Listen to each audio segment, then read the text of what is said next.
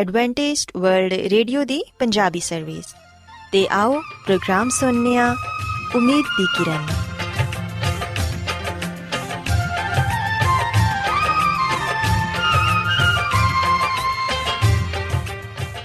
ਸਾਥਿਓ, ਮੈਂ ਤੁਹਾਡੀ ਮੇਜ਼ਬਾਨ ਫਰਾਸਲੀਮ ਪ੍ਰੋਗਰਾਮ ਉਮੀਦ ਦੀ ਕਿਰਨ ਦੇ ਨਾਲ ਤੁਹਾਡੀ ਖidmat 'ਚ ਹਾਜ਼ਰ ਹਾਂ। ਸਾਡੀ ਪੂਰੀ ਟੀਮ ਵੱਲੋਂ ਪ੍ਰੋਗਰਾਮ ਸੁਣਨ ਵਾਲੇ ਸਾਰੇ ਸਾਥੀਆਂ ਨੂੰ ਸਾਡਾ ਮੁਹੱਬਤ ਤੇ ਖਲੂਸ ਭਰਾ ਸਲਾਮ ਕਬੂਲ ਹੋਏ ਸਾਥਿਓ ਉਮੀਦ ਕਰਨੀਆ ਕਿ ਤੁਸੀਂ ਸਾਰੇ ਖੁਦਾ ਤਾਲਾ ਦੇ ਫਜ਼ਲੋ ਕਰਮ ਨਾਲ ਖੈਰੀਅਤ ਨਾਲ ਹੋ ਤੇ ਅੱਜ ਦੇ ਪ੍ਰੋਗਰਾਮ ਦੀ ਤਫਸੀਲ ਕੁਝ ਇਸ ਤਰ੍ਹਾਂ ਹੈ ਕਿ ਪ੍ਰੋਗਰਾਮ ਦਾ ਆਗਾਜ਼ ਇੱਕ ਖੂਬਸੂਰਤ ਗੀਤ ਨਾਲ ਕੀਤਾ ਜਾਏਗਾ ਤੇ ਗੀਤ ਦੇ ਬਾਅਦ ਖੁਦਾ ਦੇ ਖਾਦਮ ਅਜ਼ਮਤ ਇਮਨੁਅਲ ਖੁਦਾਵੰਦ ਦੇ ਇਲਾਹੀ ਪਾਕਲਾਮ ਚੋਂ ਪੈਗਾਮ ਪੇਸ਼ ਕਰਨਗੇ ਇਸ ਤੋਂ ਇਲਾਵਾ ਸਾਥਿਓ ਪ੍ਰੋਗਰਾਮ ਦੇ ਆਖਿਰ 'ਚ ਇੱਕ ਹੋਰ ਖੂਬਸੂਰਤ ਗੀਤ ਤੁਹਾਡੀ ਖidmat 'ਚ ਪੇਸ਼ ਕੀਤਾ ਜਾਏਗਾ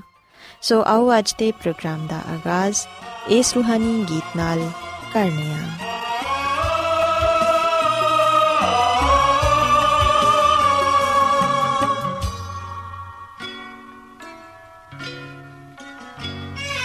एक कलाम तेरा है सोनी रब्बा एक कलाम तेरा है सोने रबा ए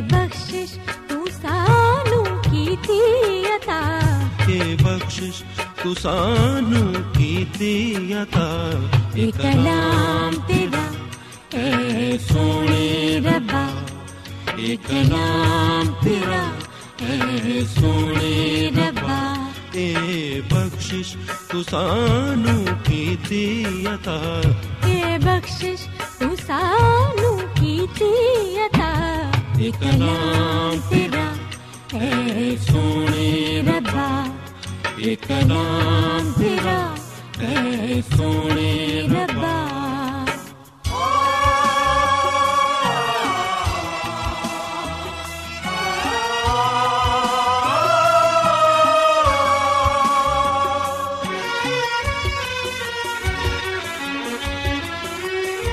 ਸਾਨੂੰ ਦੇਂਦਾ ਤੇਰੀ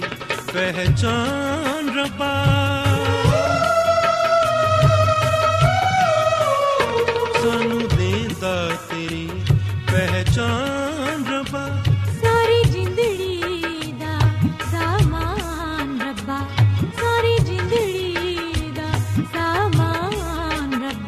ਸਾਨੂੰ ਸਾਰਿਆਂ ਰੋਗਾਂ ਤੋਂ ਦੇਂਦਾ ਸ਼ਫਾ। ਸਾਨੂੰ ਸਾਰਿਆਂ ਰੋਗਾਂ ਤੋਂ ਦੇਂਦਾ ਸ਼ਫਾ। ਸਾਨੂੰ ਸਾਰਿਆਂ ਰੋਗਾਂ ਤੋਂ ਦੇਂਦਾ ਸ਼ਫਾ। ਇਹ ਕਲਾਮ ਤੇਰਾ ਹੈ ਸੋਹਣੇ ਰੱਬਾ ਇਹ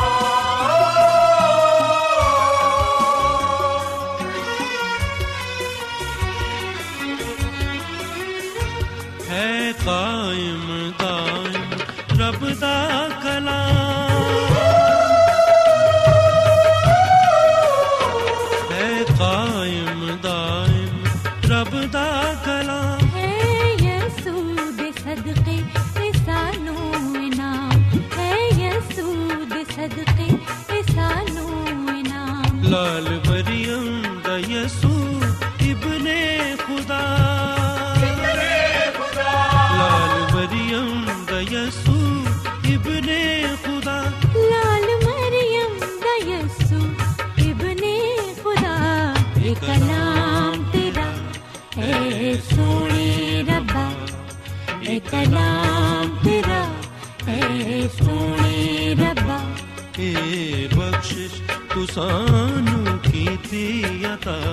ਏ ਬਖਸ਼ਿਸ਼ ਤੂੰ ਸਾਨੂੰ ਕੀਤੀ ਅਤਾ। ਇੱਕ ਨਾਮ ਰੋਜ਼ਾਨਾ ਐਡਵੈਂਟਿਸਟ ਵਰਲਡ ਵੇ ਰੇਡੀਓ 24 ਘੰਟੇ ਦਾ ਪ੍ਰੋਗਰਾਮ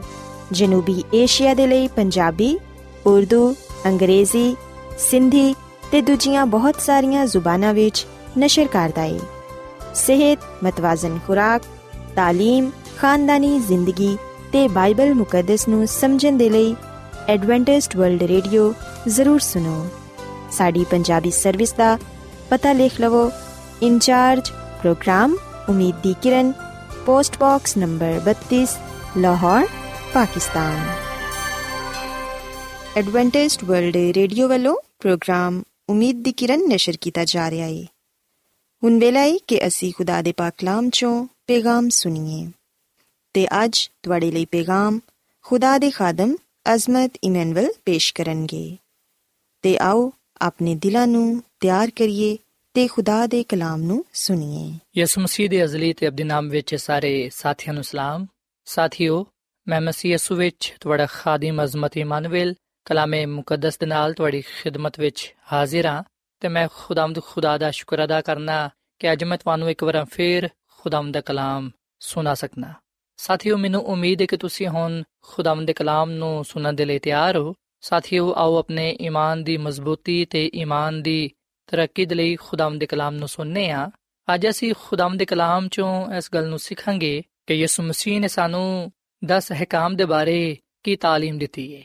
ਸਾਥੀਓ ਅਸੀਂ ਵਿਖਨੇ ਕਿ ਇਸ ਦੁਨੀਆਂ ਵਿੱਚ ਬਹੁਤ ਸਾਰੇ ਐਸੇ ਲੋਕ ਨੇ ਜਿਹੜੇ ਕਿ ਇਸ ਗੱਲ ਤੇ ਈਮਾਨ ਰੱਖਦੇ ਨੇ ਕਿ 10 ਹੁਕਮ ਜਿਹੜੇ ਖੁਦਾ ਨੇ ਕੋਹੇ ਸੀਨਾ ਤੇ ਆਪਣੇ ਬੰਦਾ ਹਜ਼ਰਤ موسی ਨੂੰ ਦਿੱਤੇ ਉਹ ਸਿਰਫ ਬਨੀ ਇਸਰਾਇਲ ਦੇ ਲਈ ਨੇ ਤੇ ਬਹੁਤ ਸਾਰੇ ਲੋਕਾਂ ਦਾ ਆ ਕਹਿਣਾ ਹੈ ਕਿ ਯਿਸੂ ਮਸੀਹ ਦੀ ਸਲੀਬੀ ਮੌਤ ਤੱਕ ਉਹ 10 ਹੁਕਮ ਰਹੇ ਨੇ ਜਦਕਿ ਉਦੋਂ ਬਾਅਦ ਅਸੀਂ ਯਿਸੂ ਮਸੀਹ ਵਿੱਚ ਸ਼ਰੀਅਤ ਤੋਂ ਆਜ਼ਾਦ ਆ ਅਸੀਂ ਫਜ਼ਲ ਦੇ ਦੌਰ ਵਿੱਚ ਆ ਸਾਡੇ ਤੇ 10 ਹੁਕਮ ਕਿਸੇ ਵੀ ਤਰ੍ਹਾਂ ਲਾਗੂ ਨਹੀਂ ਨੇ ਤੇ ਸਾਥੀਓ ਬਹੁਤ ਸਾਰੇ ਇੰਜ ਦੇ ਵੀ ਲੋਕ ਨੇ ਜਿਹੜੇ ਕਿ ਇਸ ਗੱਲ ਦੀ تعلیم ਦਿੰਦੇ ਨੇ ਕਿ ਮਸੀਹੀ ਲੋਕ ਸ਼ਰੀਅਤ ਤੋਂ, ਯਾਨੀ ਕਿ 10 ਹੁਕਮਾਂ ਤੋਂ ਆਜ਼ਾਦ ਨੇ। ਬੇਸ਼ੱਕ ਯਹੂਦੀ ਹੁਕਮਾਂ ਦਾ, ਯਾਨੀ ਕਿ 10 ਹੁਕਮਾਂ ਦਾ ਇਹਤਰਾਮ ਕਰਨਾ ਚਾਹੀਦਾ ਹੈ, ਪਰ ਮਸੀਹਾਂ ਦੇ ਲਈ ਆ ਜ਼ਰੂਰੀ ਨਹੀਂ ਹੈ ਕਿ ਉਹ ਇਹਨੂੰ ਮੰਨਣ। ਸੋ ਸਾਥੀਓ, ਅਸੀਂ ਵਹਨੇ ਕਿ ਮੁxtਲਿਫ ਖਿਆਲਾਤ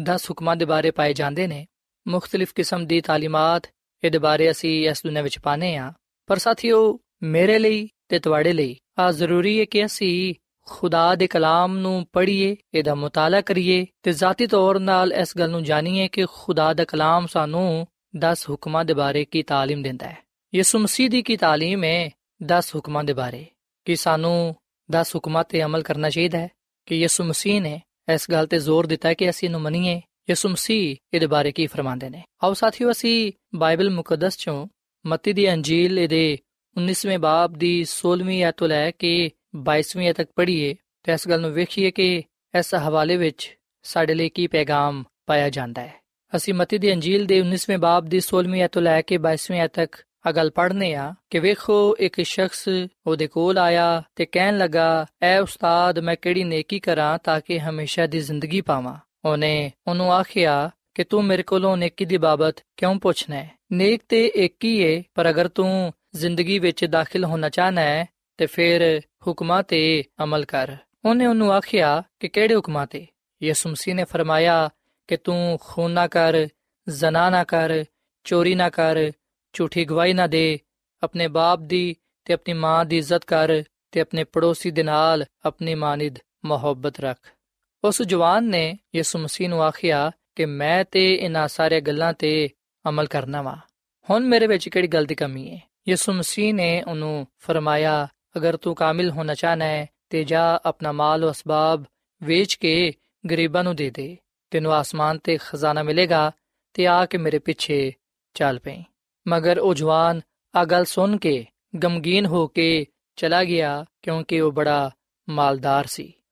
ਔਰ ਫਿਰ ਸਾਥੀਓ ਅਗਰ ਅਸੀਂ ਇਸ ਹਵਾਲੇ ਦੇ ਨਾਲ ਇੱਕ ਹੋਰ ਹਵਾਲਾ ਪੜ੍ਹੀਏ ਅਗਰ ਅਸੀਂ ਮਤੀ ਦੀ ਅੰਜੀਲ ਦੇ ਬਾਈ ਬਾਬ ਦੀ 34ਵੀਂ ਆਇਤ ਤੋਂ ਲੈ ਕੇ 40ਵੀਂ ਤੱਕ ਪੜ੍ਹੀਏ ਤੇ ਇੱਥੇ ਅਸੀਂ ਆ ਕਲਾਮ ਪਾਣੇ ਆ ਕਿ ਜਦੋਂ ਫਰੀਸੀਆਂ ਨੇ ਸੁਨਿਆ ਕਿ ਉਹਨੇ ਸਦੂਕੀਆਂ ਦਾ ਮੂੰਹ ਬੰਦ ਕਰ ਦਿੱਤਾ ਹੈ ਤੇ ਉਹ ਜਮਾ ਹੋ ਗਏ। ਉਹਨਾਂ ਚੋਂ ਇੱਕ ਆਲਮ ਸ਼ਰਾ ਨੇ ਆਜ਼ਮਾਨ ਦੇ ਲਈ ਉਹਨੂੰ ਪੁੱਛਿਆ, ਐ ਉਸਤਾਦ, ਤੋਰੇਤ ਵਿੱਚ ਕਿਹੜਾ ਹੁਕਮ ਵੱਡਾ ਹੈ? ਉਹਨੇ ਉਹਨਾਂ ਨੂੰ ਆਖਿਆ ਕਿ ਖੁਦਾਵੰਦ ਆਪਣੇ ਖੁਦਾ ਨਾਲ, ਆਪਣੇ ਸਾਰੇ ਦਿਲ, ਆਪਣੀ ਸਾਰੀ ਜਾਨ, ਆਪਣੀ ਸਾਰੀ ਅਕਲ ਨਾਲ ਮੁਹੱਬਤ ਰੱਖ। ਵੱਡਾ ਤੇ ਪਹਿਲਾ ਹੁਕਮ ਆਈਏ। ਤੇ ਦੂਜਾ ਇਹ ਦਿਮਾਨਿਦਾ ਹੈ ਕਿ ਆਪਣੇ ਪੜੋਸੀ ਦੇ ਨਾਲ ਆਪਣੇ ਬਰਾਬਰ ਮੁਹੱਬਤ ਰੱਖ। ਇਹਨਾਂ ਦੋ ਹੁਕਮਾਂ ਤੇ ਹੀ ਸਾਰੀ ਤੋਰੇਤ ਤੇ ਅੰਬੀਆਂ ਦੇ ਸਹੀਫਿਆਂ ਦਾ ਦਰਮਦਾਰ ਹੈ ਸੋ ਸਾਥੀਓ ਇਹਨਾਂ ਦੋ ਹਵਾਲਿਆਂ ਵਿੱਚ ਜਿਹੜੇ ਕਿ ਅਸਾਂ ਬਾਈਬਲ ਮੁਕੱਦਸ ਚੋਂ ਪੜ੍ਹੇ ਨੇ ਅਸੀਂ ਵਿਖਣਾ ਕਿ ਯਿਸੂ ਮਸੀਹ ਨੇ ਇਹਨਾਂ ਵਿੱਚ 10 ਹਕਾਮ ਦੀ تعلیم ਦਿੱਤੀ ਹੈ ਯਿਸੂ ਮਸੀਹ ਨੇ 10 ਹਕਾਮ ਦੇ ਮੁਤਲਕ ਬੜੇ ਵਾਜ਼ਿਹ ਤੌਰ ਨਾਲ ਆ ਫਰਮਾਇਆ ਹੈ ਕਿ ਇਹਨਾਂ ਤੇ ਅਮਲ ਕੀਤਾ ਜਾਏ ਅਸੀਂ ਵਿਖਣੇ ਕਿ ਜਦੋਂ ਇੱਕ ਜਵਾਨ ਜਿਹੜਾ ਕਿ ਬੜਾ ਮਾਲਦਾਰ ਸੀ ਉਹ ਯਿਸੂ ਮਸੀਹ ਦੇ ਕੋਲ ਆਇਆ ਜਦੋਂ ਨੇ ਯਿਸੂ ਮਸੀਹ ਕੋਲੋਂ ਪੁੱਛਿਆ ਕਿ ਮੈਂ ਕੀ ਕਰਾਂ ਤਾਂ ਕਿ ਹਮੇਸ਼ਾ ਦੀ ਜ਼ਿੰਦਗੀ ਪਾਵਾਂ ਯਿਸੂ ਮਸੀਹ ਨੇ ਉਹਦੇ ਨਾਲ ਆ ਕਲਾਮ ਕੀਤਾ ਕਿ ਤੂੰ ਹੁਕਮਾਂ ਤੇ ਅਮਲ ਕਰ ਸੋ ਯਿਸੂ ਮਸੀਹ ਨੇ ਉਸ ਸ਼ਖਸ ਨੂੰ ਖੁਦਾ ਦੇ 10 ਹੁਕਮਾਂ ਦੇ ਬਾਰੇ تعلیم ਦਿੱਤੀ ਤੇ ਇਸ ਗੱਲ ਤੇ ਜ਼ੋਰ ਦਿੱਤਾ ਕਿ ਉਹ ਉਹਨਾਂ ਤੇ ਅਮਲ ਕਰੇ ਪਰ ਫਿਰ ਸਾਥੀਓ ਜਦੋਂ ਇੱਕ ਫਰੀਸੀ ਯਿਸੂ ਮਸੀਹ ਦੇ ਕੋਲ ਆਇਆ, ਯਿਸੂ ਮਸੀਹ ਕੋਲੋਂ ਪੁੱਛਣ ਲੱਗਾ ਕਿ ਤੋਰੇਤ ਵਿੱਚ ਕਿਹੜਾ ਹੁਕਮ ਵੱਡਾ ਹੈ? ਅਸੀਂ ਵਿਖਣਾ ਕਿ ਯਿਸੂ ਮਸੀਹ ਨੇ ਉਹਨੂੰ ਵੀ ਆ ਫਰਮਾਇਆ ਕਿ ਖੁਦਾਵੰਦ ਆਪਣੇ ਖੁਦਾ ਦੇ ਨਾਲ, ਆਪਣੇ ਸਾਰੇ ਦਿਲ, ਆਪਣੀ ਸਾਰੀ ਜਾਨ ਤੇ ਆਪਣੀ ਸਾਰੀ ਅਕਲ ਦੇ ਨਾਲ ਮੁਹੱਬਤ ਰੱਖ। ਵੱਡਾ ਤੇ ਪਹਿਲਾ ਹੁਕਮ ਆਈਏ ਤੇ ਦੂਜਾ ਇਹਦੀ ਮਾਨਿਦਾ ਹੈ ਕਿ ਆਪਣੇ ਪੜੋਸੀ ਦੇ ਨਾਲ, ਆਪਣੇ ਬਰਾਬਰ ਮੁਹੱਬਤ ਰੱਖ। ਸੋ ਸਾਥੀਓ, ਬਾਈਬਲ ਮੁਕੱਦਸ ਦੇ ਇਹਨਾਂ ਹਵਾਲਿਆਂ ਤੋਂ ਸਾਫ਼ ਜ਼ਾਹਿਰ ਹੁੰਦਾ ਹੈ ਕਿ ਯਿਸੂ ਮਸੀਹ ਨੇ ਇਸ ਦੁਨੀਆਂ ਵਿੱਚ ਰਹਿੰਦੇ ਹੋਇਆਂ ਸ਼ਰੀਅਤ ਦੀ ਯਾਨੀ ਕਿ 10 ਹੁਕਮਾਂ ਦੀ تعلیم ਦਿੱਤੀ ਤੇ ਇਸ ਗੱਲ ਤੇ ਜ਼ੋਰ ਦਿੱਤਾ ਕਿ ਇਹਨਾਂ ਤੇ ਅਮਲ ਕੀਤਾ ਜਾਏ ਸਾਥੀਓ ਜਿਨ੍ਹਾਂ ਲੋਕਾਂ ਨੇ ਯਿਸੂ ਮਸੀਹ ਤੇ ਇਲਜ਼ਾਮ ਲਗਾਇਆ ਕਿ ਆ ਸ਼ਰੀਅਤ ਨੂੰ ਬਦਲਣ ਜਾਂ ਖਤਮ ਕਰਨ ਦੇ ਲਈ ਆਇਆ ਹੈ ਅਸੀਂ ਵਿਖਨੇ ਕਿ ਯਿਸੂ ਮਸੀਹ ਨੇ ਉਹਨਾਂ ਦੇ ਨਾਲ ਆ ਕਲਾਮ ਕੀਤਾ ਯਿਸੂ ਮਸੀਹ ਨੇ ਫਰਮਾਇਆ ਅਗਰ ਅਸੀਂ ਮਤੀ ਦੀ ਅੰਜੀਲ ਦੇ 5ਵੇਂ ਬਾਬ ਦੀ 17ਵੀਂ ਤੇ 18ਵੀਂ ਅਧ ਪੜ੍ਹੀਏ ਤੇ ਇੱਥੇ ਆ ਗੱਲ ਬਿਆਨ ਕੀਤੀ ਗਈ ਹੈ ਕਿ ਨਾ ਸਮਝੋ ਕਿ ਮੈਂ ਤੋਰੇਤ ਜਾਂ ਨਬੀਆਂ ਦੀ ਕਿਤਾਬਾਂ ਨੂੰ ਖਤਮ ਕਰਨ ਦੇ ਲਈ ਆਇਆ ਵਾਂ, ਖਤਮ ਕਰਨ ਦੇ ਲਈ ਨਹੀਂ, ਬਲਕਿ ਪੂਰਾ ਕਰਨ ਦੇ ਲਈ ਆਇਆ, ਕਿਉਂਕਿ ਮੈਂ ਤੁਹਾਨੂੰ ਸੱਚ ਕਹਿਣਾ ਵਾਂ ਕਿ ਜਦੋਂ ਤੱਕ ਆਸਮਾਨ ਤੇ ਜ਼ਮੀਨ ਟਲ ਨਾ ਜਾਣ, ਇੱਕ ਨੁਕਤਾ ਜਾਂ ਇੱਕ ਸ਼ੋਸ਼ਾ ਤੋਰੇਤ ਤੋਂ ਹਰਗਿਜ਼ ਨਾ ਟਲੇਗਾ, ਜਦੋਂ ਤੱਕ ਕਿ ਸਭ ਕੁਝ ਪੂਰਾ ਨਾ ਹੋ ਜਾਏ। ਸੋ ਸਾਥੀਓ, ਅਸੀਂ ਵਿਖਨੇ ਕਿ ਯਿਸੂ ਮਸੀਹ ਨੇ ਆ ਫਰਮਾਇਆ ਹੈ ਕਿ ਮੈਂ ਸ਼ਰੀਅਤ ਨੂੰ, ਯਾਨੀ ਕਿ 10 ਹੁਕਮਾਂ ਨੂੰ ਬਦਲਣ ਦੇ ਲਈ ਜਾਂ ਇਹਨਾਂ ਨੂੰ ਖਤਮ ਕਰਨ ਦੇ ਲਈ ਨਹੀਂ ਆਇਆ ਬਲਕਿ ਮੈਂ ਤੇ ਇਹਨਾਂ ਨੂੰ ਪੂਰਾ ਕਰਨ ਦੇ ਲਈ ਆਇਆ ਹਾਂ ਸੋ ਯਿਸੂ ਮਸੀਹ ਨੇ ਖੁਦ ਵੀ ਇਸ ਦੁਨੀਆਂ ਵਿੱਚ ਰਹਿੰਦੇ ਹੋਇਆਂ ਖੁਦਾ ਦੇ ਹੁਕਮਾਂ ਤੇ ਅਮਲ ਕੀਤਾ ਦਸੇ ਕਾਮ ਦੀ ਪੈਰਵੀ ਕੀਤੀ ਔਰ ਫਿਰ ਯਿਸੂ ਮਸੀਹ ਨੇ ਆਪਣੇ ਸ਼ਾਗਿਰਦਾਂ ਦੇ ਨਾਲ ਆਪਣੇ ਲੋਕਾਂ ਦੇ ਨਾਲ ਆ ਕਲਾਮ ਕੀਤਾ ਉਹਨਾਂ ਨੂੰ ਇਸ ਗੱਲ ਦੀ تعلیم ਦਿੱਤੀ ਕਿ ਉਹ ਇਹਨਾਂ ਹੁਕਮਾਂ ਤੇ ਅਮਲ ਕਰਨ ਸਾਥੀਓ ਇੱਥੇ ਮੈਂ ਤੁਹਾਨੂੰ ਆ ਵੀ ਗੱਲ ਦੱਸਣਾ ਚਾਹਾਂਗਾ ਕਿ ਬਹੁਤ ਸਾਰੇ ਲੋਕ ਆ ਗੱਲ ਕਹਿੰਦੇ ਨੇ ਕਿ 10 ਹੁਕਮ ਇਸ ਲਈ ਖਤਮ ਹੋ ਗਏ ਨੇ ਕਿਉਂਕਿ ਯਿਸੂ ਮਸੀਹ ਨੇ ਸਾਨੂੰ ਨਵੇਂ ਹੁਕਮ ਦਿੰਦੇ ਨੇ। ਸਾਥੀਓ, ਬਹੁਤ ਸਾਰੇ ਲੋਕ ਯੋਹਨਾ ਦੀ ਅੰਜੀਲ ਦੇ 13ਵੇਂ ਬਾਬ ਦੀ 34ਵੀਂ ਤੇ 35ਵੀਂ ਆਇਤ ਦਾ ਹਵਾਲਾ ਦਿੰਦੇ ਨੇ ਤੇ ਆ ਗੱਲ ਕਹਿੰਦੇ ਨੇ ਕਿ ਯਿਸੂ ਮਸੀਹ ਨੇ ਤੇ ਸਾਨੂੰ ਨਵੇਂ ਹੁਕਮ ਦਿੱਤੇ ਨੇ, ਜਿਨ੍ਹਾਂ ਤੇ ਸਾਨੂੰ ਅਮਲ ਕਰਨਾ ਚਾਹੀਦਾ ਹੈ। ਸਾਥੀਓ, ਬੇਸ਼ੱਕ ਯਿਸੂ ਮਸੀਹ ਨੇ ਜਿਹੜੇ ਸਾਨੂੰ ਹੁਕਮ ਦਿੱਤੇ ਨੇ, ਉਹਨਾਂ ਤੇ ਸਾਨੂੰ ਅਮਲ ਕਰਨਾ ਚਾਹੀਦਾ ਹੈ। ਪਰ ਆ ਗੱਲ ਯਾਦ ਰੱਖੋ ਕਿ ਜਿਹੜੇ ਹੁਕਮ ਯਿਸੂ ਮਸੀਹ ਨੇ ਸਾਨੂੰ ਦਿੱਤੇ ਨੇ, ਉਹ ਉਹੀ ਹੁਕਮ ਨੇ ਜਿਹੜੇ ਕਿ ਉਹਨੇ ਇਸ ਦੁਨੀਆਂ ਵਿੱਚ ਆਉਣ ਤੋਂ ਪਹਿਲਾਂ ਆਪਣੇ ਲੋਕਾਂ ਨੂੰ ਦਿੱਤੇ। ਸਾਥੀਓ ਯਿਸੂ ਮਸੀਹ ਹੀ ਹਜ਼ਰਤ موسی ਨੂੰ 10 ਹਕਾਮ ਦੇਣ ਵਾਲਾ ਹੈ ਯਿਸੂ ਮਸੀਹ ਨੇ ਹੀ ਹਜ਼ਰਤ موسی ਨੂੰ 10 ਹਕਾਮ ਦਿੱਤੇ ਔਰ ਫਿਰ ਅਸੀਂ ਵੇਖਨੇ ਕਿ ਯਿਸੂ ਮਸੀਹ ਜਦੋਂ ਇਸ ਦੁਨੀਆਂ ਵਿੱਚ ਸਨ ਇਨਸਾਨੀ ਰੂਪ ਵਿੱਚ ਯਿਸੂ ਮਸੀਹ ਨੇ ਉਹਨਾਂ ਹੁਕਮਾਂ ਦੀ ਹੀ ਵਜ਼ਾਹਤ ਯਾਨੀ ਕਿ ਤਸ਼ਰੀਹ ਕੀਤੀ ਯਿਸੂ ਮਸੀਹ ਦੀ ਆਪਣੀ ਜ਼ਿੰਦਗੀ ਸ਼ਰੀਅਤ ਦੀ ਤਸ਼ਰੀਹ ਸੀ ਜਦੋਂ ਅਸੀਂ ਯਿਸੂ ਮਸੀਹ ਦੀ ਜ਼ਿੰਦਗੀ ਨੂੰ ਵੇਖਨੇ ਆ ਉਸ ਵੇਲੇ ਅਸੀਂ ਇਸ ਗੱਲ ਨੂੰ ਜਾਣਨ ਵਾਲੇ ਬਣਨੇ ਆ ਕਿ ਕਿਸ ਤਰ੍ਹਾਂ ਅਸੀਂ ਖੁਦਾ ਦੇ ਹੁਕਮਾਂ ਨੂੰ ਪੂਰਾ ਕਰ ਸਕਨੇ ਆ ਉਹਨਾਂ ਤੇ ਅਮਲ ਕਰ ਸਕਨੇ ਆ। ਇਸ ਮਸੀਹ ਦੀ ਜ਼ਿੰਦਗੀ ਚੋਂ ਅਸੀਂ ਇਹ ਸਬਕ ਪਾਣ ਵਾਲੇ ਬਣਨੇ ਆ ਕਿ ਖੁਦਾ ਦੇ ਹੁਕਮਾਂ ਤੇ ਅਮਲ ਕੀਤਾ ਜਾ ਸਕਦਾ ਹੈ। ਜਿਹੜੇ ਖੁਦਾ ਦੇ 10 ਹੁਕਮ ਨੇ, ਉਹ ਕੋਈ ਬੋਝ ਨਹੀਂ ਨੇ। ਉਹਨਾਂ ਤੇ ਅਮਲ ਕਰਨਾ ਕੋਈ ਮੁਸ਼ਕਲ ਕੰਮ ਨਹੀਂ ਹੈ, ਬਲਕਿ ਜਿਸ ਤਰ੍ਹਾਂ ਯਿਸੂ ਮਸੀਹ ਨੇ ਉਹਨਾਂ ਤੇ ਅਮਲ ਕੀਤਾ ਹੈ, ਉਸ ਤਰ੍ਹਾਂ ਅਸੀਂ ਵੀ ਉਹਨਾਂ ਤੇ ਅਮਲ ਕਰ ਸਕਨੇ ਆ। ਸੋ ਆਓ ਸਾਥੀਓ, ਅਸੀਂ ਯਹੋਨਾ ਦੀ ਅੰਜੀਲ ਦੇ 13ਵੇਂ ਬਾਬ ਦੀ 34ਵੀਂ ਤੇ 35ਵੀਂ ਆਇਤ ਨੂੰ ਪੜ੍ਹੀਏ ਤੇ ਵੇਖੀਏ ਕਿ ਇੱਥੇ ਖੁਦਾਵੰਦ ਯਿਸੂ ਮਸੀਹ ਆਪਣੇ ਲੋਕਾਂ ਨੂੰ ਕੀ ਪੈਗਾਮ ਦਿੰਦੇ ਨੇ। ਯਿਸੂ ਮਸੀਹ ਨੇ ਫਰਮਾਇਆ ਮੈਂ ਤੁਹਾਨੂੰ ਇੱਕ ਨਵਾਂ ਹੁਕਮ ਦੇਣਾ ਕਿ ਇੱਕ ਦੂਜੇ ਨਾਲ ਮੁਹੱਬਤ ਰੱਖੋ। ਜਿਵੇਂ ਮੈਂ ਤੁਹਾਡੇ ਨਾਲ ਮੁਹੱਬਤ ਕੀਤੀ, ਤੁਸੀਂ ਵੀ ਇੱਕ ਦੂਜੇ ਦੇ ਨਾਲ ਮੁਹੱਬਤ ਰੱਖੋ। ਅਗਰ ਆਪਸ ਵਿੱਚ ਮੁਹੱਬਤ ਰੱਖੋਗੇ ਤੇ ਇਸ ਸਬਬ ਨਾਲ ਤੁਸੀਂ ਜਾਣੇ ਜਾਓਗੇ ਕਿ ਤੁਸੀਂ ਮੇਰੇ ਸ਼ਾਗਿਰਦ ਹੋ। ਸੋ ਸਾਥੀਓ, ਅਸੀਂ ਬਾਈਬਲ ਮੁਕੱਦਸ ਦੇ ਇਸ ਹਵਾਲੇ ਵਿੱਚ ਇਸ ਗੱਲ ਨੂੰ ਪੜਨ ਵਾਲੇ ਬਣਨੇ ਆ ਕਿ ਯਿਸੂ ਮਸੀਹ ਨੇ ਫਰਮਾਇਆ ਕਿ ਮੈਂ ਤੁਹਾਨੂੰ ਨਵਾਂ ਹੁਕਮ ਦੇਣਾ ਵਾਂ ਕਿ ਤੁਸੀਂ ਇੱਕ ਦੂਜੇ ਦੇ ਨਾਲ ਮੁਹੱਬਤ ਰੱਖੋ। ਜਿਵੇਂ ਮੈਂ ਤੁਹਾਡੇ ਨਾਲ ਮੁਹੱਬਤ ਕੀਤੀ ਹੈ ਸਾਥੀਓ, ਇੱਥੇ ਇੱਕ ਸਵਾਲ ਪੈਦਾ ਹੁੰਦਾ ਹੈ ਤੇ ਉਹ ਸਵਾਲ ਆਏ ਕਿ ਕੀ ਆ ਹੁਕਮ ਪਹਿਲੂ ਨਹੀਂ ਪਾਇਆ ਜਾਂਦਾ ਸੀ ਕਿ ਤੁਸੀਂ ਇੱਕ ਦੂਜੇ ਦੇ ਨਾਲ ਮੁਹੱਬਤ ਰੱਖੋ? ਸਾਥੀਓ, ਪਹਿਲੋਂ ਵੀ ਆ ਹੁਕਮ ਪਾਇਆ ਜਾਂਦਾ ਸੀ। ਜਦੋਂ ਅਸੀਂ ਬਾਈਬਲ ਮੁਕੱਦਸ ਦੇ ਪੁਰਾਣੇ ਅਹਿਦਨਾਮੇ ਦਾ ਮੁਤਾਲਾ ਕਰਨੇ ਆ, ਤਾਂ ਸਾਨੂੰ ਪਤਾ ਚੱਲਦਾ ਹੈ ਕਿ ਆ ਹੁਕਮ ਪਹਿਲੋਂ ਵੀ ਪਾਇਆ ਜਾਂਦਾ ਸੀ। ਇਸਤਿਸਨਾ ਦੀ ਕਿਤਾਬ ਦੇ 6 ਬਾਬ ਦੇ 5 ਐਤ ਆ ਗੱਲ ਬਿਆਨ ਕਰਦੀ ਏ ਕਿ ਖੁਦਾ ਦਾ ਆ ਪਹਿਲੋਂ ਵੀ ਹੁਕਮ ਪਾਇਆ ਜਾਂਦਾ ਸੀ ਕਿ ਤੁਸੀਂ ਖੁਦਾਵੰਦ ਆਪਣੇ ਖੁਦਾ ਦੇ ਨਾਲ, ਆਪਣੇ ਸਾਰੇ ਦਿਲ, ਆਪਣੀ ਸਾਰੀ ਜਾਨ, ਆਪਣੀ ਸਾਰੀ ਅਕਲ ਨਾਲ ਮੁਹੱਬਤ ਰੱਖੋ ਤੇ ਦੂਜਾ ਕਿ ਆਪਣੇ ਪੜੋਸੀ ਦੇ ਨਾਲ, ਆਪਣੀ ਜਾਨ ਦੇ ਬਰਾਬਰ ਮੁਹੱਬਤ ਰੱਖੋ। ਸੋ ਅਗਰ ਪਹਿਲੋਂ ਵੀ ਆ ਹੁਕਮ ਪਾਇਆ ਜਾਂਦਾ ਸੀ, ਤੇ ਫਿਰ ਯਿਸੂ ਮਸੀਹ ਨੇ ਆ ਗੱਲ ਕਿਉਂ ਕਹੀ ਕਿ ਮੈਂ ਤੁਹਾਨੂੰ ਇੱਕ ਨਵਾਂ ਹੁਕਮ ਦੇਣਾ ਵਾ? ਸਾਥੀਓ, ਇੱਥੇ ਦਰਅਸਲ ਯਿਸੂ ਮਸੀਹ ਜਿਹੜੀ ਗੱਲ ਆਪਣੇ ਸ਼ਾਗਿਰਦਾਂ ਨੂੰ, ਆਪਣੇ ਲੋਕਾਂ ਨੂੰ ਸਮਝਾਉਣਾ ਚਾਹੁੰਦੇ ਨੇ, ਉਹ ਆਏ ਕਿ ਜਿਵੇਂ ਮੈਂ ਤੁਹਾਡੇ ਨਾਲ ਮੁਹੱਬਤ ਕੀਤੀ ਏ, ਤੁਸੀਂ ਵੀ ਇੱਕ ਦੂਜੇ ਦੇ ਨਾਲ ਮੁਹੱਬਤ ਰੱਖੋ। ਸਾਥੀਓ, ਲੋਕ ਪਹਿਲੋਂ ਖੁਦਾ ਦੇ ਹੁਕਮਾਂ ਤੇ ਅਮਲ ਤੇ ਕਰਦੇ ਸਨ, ਪਰ ਉਹ ਹੁਕਮ ਸਮਝ ਕੇ ਉਹਦੇ ਤੇ ਅਮਲ ਕਰਦੇ ਸਨ, ਨਾ ਕਿ ਮੁਹੱਬਤ ਨਾਲ ਉਹਦੇ ਤੇ ਅਮਲ ਕਰਦੇ ਸਨ। ਅਗਰ ਅਸੀਂ ਖੁਦਾ ਦੇ ਹੁਕਮਾਂ ਤੇ ਇਸ ਲਈ ਅਮਲ ਕਰਾਂਗੇ ਕਿ ਸਾਨੂੰ ਉਹਦੇ ਨਾਲ ਮੁਹੱਬਤ ਹੈ ਤੇ ਫਿਰ ਯਕੀਨਨ ਅਸੀਂ ਉਹਦੇ ਕਲਾਮ ਤੇ ਪੂਰਾ ਉਤਰਾਂਗੇ। ਪਰ ਅਗਰ ਅਸੀਂ ਸਿਰਫ ਹੁਕਮ ਸਮਝ ਕੇ ਉਹਦੇ ਤੇ ਅਮਲ ਕਰਾਂਗੇ, ਤੇ ਫਿਰ ਇਹਦੇ ਤੋਂ ਕੋਈ ਫਾਇਦਾ ਹਾਸਲ ਨਹੀਂ ਹੋਏਗਾ। ਤੇ ਆਹੀ ਗੱਲ ਯਿਸੂ ਮਸੀਹ ਨੇ ਆਪਣੇ ਲੋਕਾਂ ਨੂੰ ਸਿਖਾਣਾ ਚਾਹੀ ਕਿ ਮੈਂ ਤੁਹਾਨੂੰ ਨਵਾਂ ਹੁਕਮ ਦੇਣਾ ਵਾਂ ਕਿ ਤੁਸੀਂ ਇੱਕ ਦੂਜੇ ਨਾਲ ਮੁਹੱਬਤ ਕਰੋ, ਜਿਵੇਂ ਮੈਂ ਤੁਹਾਡੇ ਨਾਲ ਮੁਹੱਬਤ ਕੀਤੀ ਹੈ ਮੁਹੱਬਤ ਦੀ ਰੂਹ ਨਾਲ ਖੁਦਾ ਦੇ ਹੁਕਮਾਂ ਤੇ ਅਮਲ ਕਰਨਾ ਜ਼ਰੂਰੀ ਹੈ ਮੁਹੱਬਤ ਨਾਲ ਹੀ ਸ਼ਰੀਅਤ ਦੀ ਤਕਮੀਲ ਹੁੰਦੀ ਹੈ ਅਸੀਂ ਉਹਨੂੰ ਪੂਰਾ ਕਰਨ ਵਾਲੇ ਬਣਨੇ ਆ। ਸੋ ਆ ਉਹ ਪੈਗਾਮ ਹੈ ਆ ਉਹ ਗੱਲ ਹੈ ਜਿਹੜੀ ਕਿ ਖੁਦਾਵੰਦ ਸਾਨੂੰ ਸਿਖਾਣਾ ਚਾਹੁੰਦਾ ਹੈ। ਯਿਸੂ ਮਸੀਹ ਆਪਣੀ ਮਿਸਾਲ ਦੇ ਕੇ ਅਗਲ ਫਰਮਾਉਂਦੇ ਨੇ ਕਿ ਮੈਂ ਤੁਹਾਨੂੰ ਨਵਾਂ ਹੁਕਮ ਦੇਣਾ ਵਾਂ ਕਿ ਤੁਸੀਂ ਇੱਕ ਦੂਜੇ ਨਾਲ ਮੁਹੱਬਤ ਰੱਖੋ, ਜਿਵੇਂ ਮੈਂ ਤੁਹਾਡੇ ਨਾਲ ਮੁਹੱਬਤ ਕੀਤੀ ਹੈ ਯਿਸੂ ਮਸੀਹ ਨੇ ਸਾਡੇ ਨਾਲ ਕਿਵੇਂ ਦੀ ਮੁਹੱਬਤ ਕੀਤੀ ਹੈ ਸਾਥੀਓ ਖੁਦਾਵੰਦ ਕਲਾਮ ਫਰਮਾਂਦਾ ਹੈ ਕਿ ਯਿਸੂ ਮਸੀਹ ਨੇ ਸਾਡੇ ਲਈ ਸਲੀਬ ਤੇ ਜਾਨ ਦਿੱਤੀ। ਸਲੀਬ ਤੇ ਜਾਨ ਦੇ ਕੇ ਆਪਣਾ ਖੂਨ ਬਹਾ ਕੇ ਉਹਨੇ ਆਪਣੀ ਮੁਹੱਬਤ ਦਾ ਇਜ਼ਹਾਰ ਸਾਡੇ ਨਾਲ ਕੀਤਾ ਹੈ। ਔਰ ਫਿਰ ਸਾਥੀਓ ਇਸ ਨੇ ਕਿ ਯਿਸੂ ਮਸੀਹ ਨੇ ਜਿਵੇਂ ਦੀ ਮੁਹੱਬਤ ਸਾਡੇ ਨਾਲ ਕੀਤੀ ਹੈ ਸ਼ਾਇਦ ਅਸੀਂ ਉਸੇ ਤਰ੍ਹਾਂ ਦੀ ਮੁਹੱਬਤ ਉਹਦੇ ਨਾਲ ਨਹੀਂ ਕਰ ਸਕਦੇ। ਪਰ ਸਾਥੀਓ, ਯਿਸੂ ਮਸੀਹ ਫਰਮਾਉਂਦੇ ਨੇ ਕਿ ਅਗਰ ਤੁਸੀਂ ਆਪਸ ਵਿੱਚ ਮੁਹੱਬਤ ਰੱਖੋਗੇ ਤੇ ਇਸ ਗੱਲ ਤੋਂ ਜਾਣੇ ਜਾਓਗੇ ਕਿ ਤੁਸੀਂ ਮੇਰੇ ਸ਼ਾਗਿਰਦ ਹੋ। ਸੋ ਯਾਦ ਰੱਖੋ ਕਿ ਜਦੋਂ ਅਸੀਂ ਮੁਹੱਬਤ ਨੂੰ ਅਪਣਾ ਲੈਨੇ ਆ ਉਸ ਵੇਲੇ ਅਸੀਂ ਖੁਦਾ ਦੀ ਸ਼ਰੀਅਤ ਨੂੰ, ਖੁਦਾ ਦੇ ਦਾ ਹੁਕਮਾਂ ਨੂੰ ਪੂਰਾ ਕਰਨ ਵਾਲੇ ਬਣਨੇ ਆ ਕਿਉਂਕਿ ਜਿਹੜੇ ਖੁਦਾ ਦੇ ਦਾ ਹੁਕਮ ਨੇ, ਉਹ ਮੁਹੱਬਤ ਤੇ ਹੀ ਮਬਨੀ ਨੇ। ਖੁਦਾ ਮੁਹੱਬਤ ਹੈ ਤੇ ਉਹਦੇ ਦਾ ਹੁਕਮ ਵੀ ਮੁਹੱਬਤ ਤੇ ਮਬਨੀ ਨੇ। ਸਾਥੀਓ, ਖੁਦਾ ਦੇ ਦਾ ਹੁਕਮ ਅਗਲ ਬਿਆਨ ਕਰਦੇ ਨੇ ਕਿ ਖੁਦਾ ਕਿਵੇਂ ਦਾ ਹੈ। ਸੋ ਜਦੋਂ ਅਸੀਂ ਖੁਦਾ ਦੇ ਦਾ ਹੁਕਮਾਂ ਨੂੰ ਪੜ੍ਹਨੇ ਆ ਉਹਦਾ ਮੁਤਾਲਾ ਕਰਨੇ ਆ, ਉਸ ਵੇਲੇ ਅਸੀਂ ਇਸ ਗੱਲ ਨੂੰ ਜਾਣਨ ਵਾਲੇ ਬਣਨੇ ਆ ਕਿ ਖੁਦਾ ਮੁਹੱਬਤ ਹੈ ਆਦਾ ਹੁਕਮ ਮੁਹੱਬਤ ਤੇ ਮਬਨੀ ਨੇ। ਤੇ ਜਦੋਂ ਅਸੀਂ ਮੁਹੱਬਤ ਦੀ ਰੂਹ ਨੂੰ ਅਪਣਾਣੇ ਆ, ਜਦੋਂ ਅਸੀਂ ਇੱਕ ਦੂਜੇ ਨਾਲ ਮੁਹੱਬਤ ਕਰਨੇ ਆ, ਉਸ ਵੇਲੇ ਦਰਅਸਲ ਅਸੀਂ ਪੂਰੀ ਸ਼ਰੀਅਤ ਨੂੰ ਪੂਰਾ ਕਰਨੇ ਆ। ਸਾਥੀਓ, ਖੁਦਾ ਦਾ ਬੰਦਾ ਪਾਲੂਸ ਰਸੂਲ ਆਪਣੇ ਖਤ ਵਿੱਚ ਇਹ ਗੱਲ ਬਿਆਨ ਕਰਦਾ ਹੈ, ਅਗਰ ਅਸੀਂ ਪਾਲੂਸ ਰਸੂਲ ਦਾ ਖਤ ਰੋਮੀਓ ਦੇ ਨਾਮ ਦੇ 13ਵੇਂ ਬਾਬ ਦੀ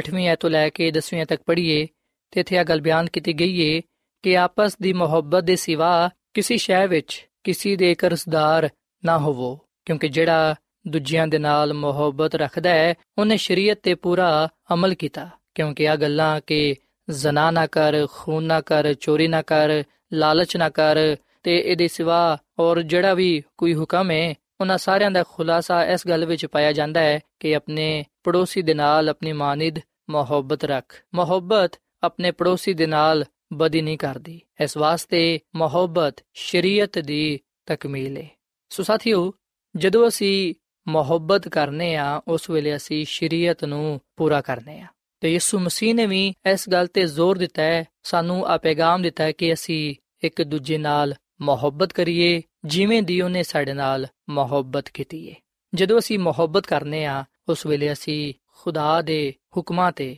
ਅਮਲ ਕਰਨ ਵਾਲੇ ਬਣਨੇ ਆ। ਅਸੀਂ ਸ਼ਰੀਅਤ ਨੂੰ, ਯਾਨੀ ਕਿ 10 ਹੁਕਮਾਂ ਨੂੰ ਪੂਰਾ ਕਰਨੇ ਆ। ਸਾਥੀਓ, ਖੁਦਾ ਦੀ ਖਾਦਮਾ ਮਿਸਿਸ ਐਲਨ ਜੀ ਵਾਈਟ ਆਪਣੀ ਕਿਤਾਬ ਕਲੀਸਿਆ ਦੇ ਦਰਖਸ਼ਾਂ ਸਿਤਾਰੇ, ਇਹਦੇ ਸਫਾ ਨੰਬਰ 547 ਵਿੱਚ ਅਗਾ ਲਿਖਦੀ ਏ ਕਿ ਜਿਹੜੇ ਵੇਲੇ ਆ ਕਲਾਮ ਕੀਤਾ ਗਿਆ ਸੀ, ਸ਼ਾਗਿਰਦ ਉਸ ਵੇਲੇ ਉਹਨੂੰ ਸਮਝ ਨਹੀਂ ਪਏ ਸਨ। ਪਰ ਉਦੋਂ ਬਾਅਦ ਜਦੋਂ ਉਹ ਮਸੀਹ ਦੀ ਹਜ਼ਾਰ ਸਾਨੇ ਦੇ ਗਵਾਹ ਬਣੇ, ਉਹਦੀ ਸਲੀਬੀ ਮੌਤ ਜੀ ਉਠਨ ਤੇ ਆਸਮਾਨ ਤੇ ਜਾਣ ਤੇ ਪੈਂਤੀਕੋਸ ਦੇ ਦਿਨ, ਰੂਲ ਕੁਦਸ ਦੇ ਨਜ਼ੂਲ ਦੇ ਬਾਅਦ ਉਹਨਾਂ ਨੇ ਖੁਦਾ ਦੀ ਮੁਹੱਬਤ ਤੇ ਉਹਨਾਂ ਨੂੰ ਮੁਹੱਬਤ ਦੀ ਫਿਤਰਤ ਦਾ ਸਹੀ ਅੰਦਾਜ਼ਾ ਹੋਇਆ, ਜਿਹੜੀ ਉਹਨਾਂ ਨੇ ਦੂਜਿਆਂ ਦੇ ਨਾਲ ਕਰਨੀ ਸੀ। ਸੋ ਸਾਥੀਓ, ਸਾਡੀਆਂ ਜ਼ਿੰਦਗੀਆਂ ਵਿੱਚ ਵੀ ਉਸੇ ਤਰ੍ਹਾਂ ਦੀ ਹੀ ਮੁਹੱਬਤ ਹੋਣੀ ਚਾਹੀਦੀ ਏ, ਜਿਵੇਂ ਦੀ ਮੁਹੱਬਤ ਯਿਸੂ ਮਸੀਹ ਨੇ ਪੂਰੀ ਦੁਨੀਆ ਦੇ ਨਾਲ ਕੀਤੀ ਹੈ ਯਹੋਨਾ ਦੀ ਅੰਜੀਲ ਦੇ 3 ਬਾਬ ਦੀ 16ਵੀਂ ਅਧ ਵਿੱਚ ਅਸੀਂ ਗੱਲ ਪਾਨੇ ਆ ਕਿ ਵੇਖੋ, ਖੁਦਾ ਨੇ ਦੁਨੀਆ ਦੇ ਨਾਲ ਇੰਜ ਦੀ ਮੁਹੱਬਤ ਕੀਤੀ ਕਿ ਉਹਨੇ ਆਪਣਾ ਇਕਲੌਤਾ ਬੇਟਾ ਬਖਸ਼ ਦਿੱਤਾ ਤਾਂ ਕਿ ਜਿਹੜਾ ਵੀ ਉਹਦੇ ਤੇ ਈਮਾਨ ਲੈ ਆਏ, ਉਹ ਹਲਾਕ ਨਾ ਹੋਏ, ਬਲਕਿ ਹਮੇਸ਼ਾ ਦੀ ਜ਼ਿੰਦਗੀ ਪਾਏ। ਸੋ ਸਾਥੀਓ, ਆਓ ਅੱਜ ਅਸੀਂ ਇੱਕ ਦੂਜੇ ਨਾਲ ਮੁਹੱਬਤ ਕਰੀਏ, ਤਾਂ ਕਿ ਅਸੀਂ ਮਸੀਹ ਦੀ ਸ਼ਰੀਅਤ ਨੂੰ ਪੂਰਾ ਕਰਨ ਵਾਲੇ ਬਣੀਏ। 10 ਹੁਕਮਾਂ ਦੀ ਸ਼ਰੀਅਤ, ਜਿਹੜੀ ਕਿ ਖੁਦਾ ਦੀ ਸ਼ਰੀਅਤ ਹੈ ਉਹੀ ਮਸੀਹ ਦੀ ਸ਼ਰੀਅਤ ਹੈ ਤੇ ਜਦੋਂ ਅਸੀਂ ਮੁਹੱਬਤ ਕਰਨੇ ਆ, ਉਸ ਵੇਲੇ ਅਸੀਂ ਉਸ ਸ਼ਰੀਅਤ ਨੂੰ ਪੂਰਾ ਕਰਨ ਵਾਲੇ ਬਣਨੇ ਆ। ਸਾਥੀਓ, ਆਖਰ ਵਿੱਚ ਮੈਂ ਖੁਦਾ ਦੀ ਖਾਦਮਾ, ਮਿਸਿਸ ਐਲਨ ਜੀ ਵਾਈਟ ਦੀ ਕਿਤਾਬ ਚੋਂ ਇੱਕ ਇਕਤਬਾਸ ਤੁਹਾਨੂੰ ਪੜ੍ਹ ਕੇ ਸੁਣਾਉਣਾ ਚਾਹਾਂਗਾ। ਖੁਦਾ ਦੀ ਖਾਦਮਾ ਮਿਸਿਸ ਐਲਨ ਜੀ ਵਾਈਟ ਆਪਣੀ ਕਿਤਾਬ ਮਸੀਹੀ ਅਸਬਾਗ ਦੇ ਸਫਾ ਨੰਬਰ 314 ਵਿੱਚ ਆਗਾ ਲਿਖਦੀ ਏ ਕਿ ਸ਼ੈਤਾਨ ਦਾਵਾ ਕਰਦਾ ਹੈ ਕਿ ਇਨਸਾਨ ਦੇ ਲਈ ਖੁਦਾ ਦੇ ਹਕਮਾਤ ਤੇ ਅਮਲ ਕਰਨਾ ਨਾਮੁਮਕਿਨ ਹੈ ਆਪਣੀ ਤਾਕਤ ਵਿੱਚ ਸਾਡੇ ਲਈ ਮੁਮਕਿਨ ਨਹੀਂ ਕਿ ਅਸੀਂ ਇਹਨਾਂ ਦੀ ਪੈਰਵੀ ਕਰ ਸਕੀਏ, ਪਰ ਮਸੀਹ ਯਸੂ ਇਨਸਾਨੀ ਰੂਪ ਵਿੱਚ ਇਸ ਦੁਨੀਆਂ ਵਿੱਚ ਆਇਆ। ਆਪਣੀ ਕਾਮਿਲ ਵਫਾਦਾਰੀ ਦੇ ਜ਼ਰੀਏ ਉਹਨੇ ਸਾਬਿਤ ਕਰ ਦਿੱਤਾ ਕਿ ਇਨਸਾਨੀਅਤ ਤੇ ਰੂਹਾਨੀਅਤ ਮਿਲ ਕੇ ਖੁਦਾ ਦੇ ਹੁਕਮਾਂ ਤੇ ਅਮਲ ਪੈਰਾ ਹੋ ਸਕਦੇ ਨੇ। ਸੋ ਸਾਥੀਓ, ਇਸ ਕਲਾਮ ਦੇ ਨਾਲ ਅੱਜ ਮੈਂ ਤੁਹਾਡੇ ਅੱਗੇ ਅਪੀਲ ਕਰਨਾ ਕਿ ਤੁਸੀਂ ਉਸੇ ਤਰ੍ਹਾਂ ਇੱਕ ਦੂਜੇ ਨਾਲ ਮੁਹੱਬਤ ਕਰੋ ਜਿਵੇਂ ਮਸੀਹ ਨੇ ਤੁਹਾਡੇ ਨਾਲ ਮੁਹੱਬਤ ਕੀਤੀ ਹੈ ਜਦੋਂ ਅਸੀਂ ਇੱਕ ਦੂਜੇ ਨਾਲ ਮੁਹੱਬਤ ਕਰਾਂਗੇ, ਉਸ ਵੇਲੇ ਅਸੀਂ ਉਹਦੀ ਸ਼ਰੀਅਤ ਨੂੰ ਪੂਰਾ ਕਰਨ ਵਾਲੇ ਬਣਾਂਗੇ। ਕਿਉਂਕਿ ਖੁਦਾ ਦੀ ਸ਼ਰੀਅਤ ਦਾ ਖੁਲਾਸਾ ਮੁਹੱਬਤ ਹੈ ਤੇ ਜਿਹੜਾ ਮੁਹੱਬਤ ਕਰਦਾ ਹੈ, ਉਹ ਖੁਦਾ ਵਿੱਚ ਕਾਇਮ ਰਹਿੰਦਾ ਹੈ। ਕਿਉਂਕਿ ਖੁਦਾ ਮੁਹੱਬਤ ਹੈ ਸੋ ਸਾਥੀਓ, ਇਸ ਵੇਲੇ ਮੈਂ ਤੁਹਾਡੇ ਨਾਲ ਮਿਲ ਕੇ ਦੁਆ ਕਰਨਾ ਚਾਹਨਾ। ਆਓ ਅਸੀਂ ਦੁਆ ਕਰੀਏ। ਮਸੀਹ ਯਿਸੂ ਵਿੱਚ ਸਾਡੇ ਜ਼ਿੰਦਾ ਆਸਮਾਨੀ ਬਾਪ, ਅਸੀਂ ਤੇਰੇ ਹਜ਼ੂਰ ਆਨੇ ਆ। ਤੇਰੇ ਨਾਮ ਨੂੰ ਮੁਬਾਰਕ ਕਹਨੇ ਆ, ਕਿਉਂਕਿ ਤੂੰ ਹੀ ਤਾਰੀਫ ਤੇ ਤਮਜੀਦ ਦੇ ਲਾਇਕ ਹੈ ਐ ਖੁਦਾਵੰਦ ਅੱਜ ਅਸਾਂ ਇਸ ਗੱਲ ਨੂੰ ਸਿੱਖਿਆ ਹੈ ਕਿ ਜਦੋਂ ਅਸੀਂ ਇੱਕ ਦੂਜੇ ਨਾਲ ਮੁਹੱਬਤ ਕਰਨੇ ਆ, ਉਸ ਵੇਲੇ ਅਸੀਂ ਤੇਰੀ ਪਾਕ ਸ਼ਰੀਅਤ ਨੂੰ ਪੂਰਾ ਕਰਨ ਵਾਲੇ ਬਣਨੇ ਆ। ਫਜ਼ਲ ਬਖਸ਼ ਕੇ ਅਸੀਂ ਵੀ ਉਸੇ ਤਰ੍ਹਾਂ ਦੀ ਮੁਹੱਬਤ ਅਪਣਾਈਏ ਜਿਵੇਂ ਦੀ ਤੂੰ ਸਾਡੇ ਨਾਲ ਮੁਹੱਬਤ ਕੀਤੀ ਹੈ ਐ ਖੁਦਾਵੰਦ, ਜਿਹੜਾ ਮੁਹੱਬਤ ਰੱਖਦਾ ਹੈ ਉਹ ਤੇਰੇ ਵਿੱਚ ਕਾਇਮ ਰਹਿੰਦਾ ਹੈ ਕਿਉਂਕਿ ਤੂੰ ਮੁਹੱਬਤ ਹੈ ਸਾਡੀ ਜ਼ਿੰਦਗੀ ਵਿੱਚ ਤੂੰ ਮੁਹੱਬਤ ਪੈਦਾ ਕਰ। ਸਾਨੂੰ ਮੁਹੱਬਤ ਕਰਨਾ ਸਿਖਾ ਤੇ ਤੌਫੀਕ ਦੇ ਕੇ ਅਸੀਂ ਆਪਣੀਆਂ ਜ਼ਿੰਦਗੀਆਂ ਤੋਂ ਤੇਰਾ ਜਲਾਲ ਜ਼ਾਹਿਰ ਕਰ ਸਕੀਏ, ਤਾਂ ਕਿ ਤੇਰੇ ਕੋਲੋਂ ਬਹੁਤ ਸਾਰੇ ਬਰਕਤਾਂ ਨੂੰ ਪਾਣ ਵਾਲੇ ਬਣੀਏ। ਐ ਖੁਦਾਵੰਦ, ਮੈਂ ਦੁਆ ਕਰਨਾ ਇਹਨਾਂ ਪਰਮਾਂ ਵਾਸਤੇ ਨਾ ਪੈਣਾ ਵਾਸਤੇ ਜਿਨ੍ਹਾਂ ਨੇ ਤੇਰੇ ਕਲਾਮ ਨੂੰ ਸੁਣੀਏ ਇਹਨਾਂ ਨੂੰ ਤੂੰ ਬੜੀ ਬਰਕਤ ਦੇ। ਅਗਰ ਕੋਈ ਇਹਨਾਂ 'ਚ ਬਿਮਾਰ ਹੈ ਤੇ ਉਹਨੂੰ ਤੂੰ ਸ਼ਿਫਾ ਬਖਸ਼। ਸਾਨੂੰ ਸਾਰਿਆਂ ਨੂੰ ਤੂੰ ਇੱਕ ਦੂਜੇ ਨਾਲ ਪਿਆਰ ਤੇ ਮੁਹੱਬਤ ਕਰਨਾ ਸਿਖਾ, ਮੁਹੱਬਤ ਵਿੱਚ ਰਹਿਣਾ ਸਿਖਾ ਤਾਂ ਕਿ ਸਾਡੀਆਂ ਜ਼ਿੰਦਗੀਆਂ ਤੋਂ ਤੂੰ ਹੀ ਜਾਣਾ ਜਾਏ ਤੇ ਪਹਿਚਾਨਿਆ ਜਾਏ। ਐ ਖੁਦਾਵੰਦ ਜੀ ਦੇ ਕਲਾਮ ਦੇ ਵਸੀਲੇ ਨਾਲ ਸਾਨੂੰ ਬੜੀ ਬਰਕਤ ਦੇ, ਕਿਉਂਕਿ ਆ ਸਭ ਕੁਝ ਮੰਗ ਲੈਨੇ ਆ ਖੁਦਾਵੰਦ ਦੀ ਸੁਮਸੀ ਨਾਮ ਵਿੱਚ। ਆਮੀਨ। ਖੁਦਾ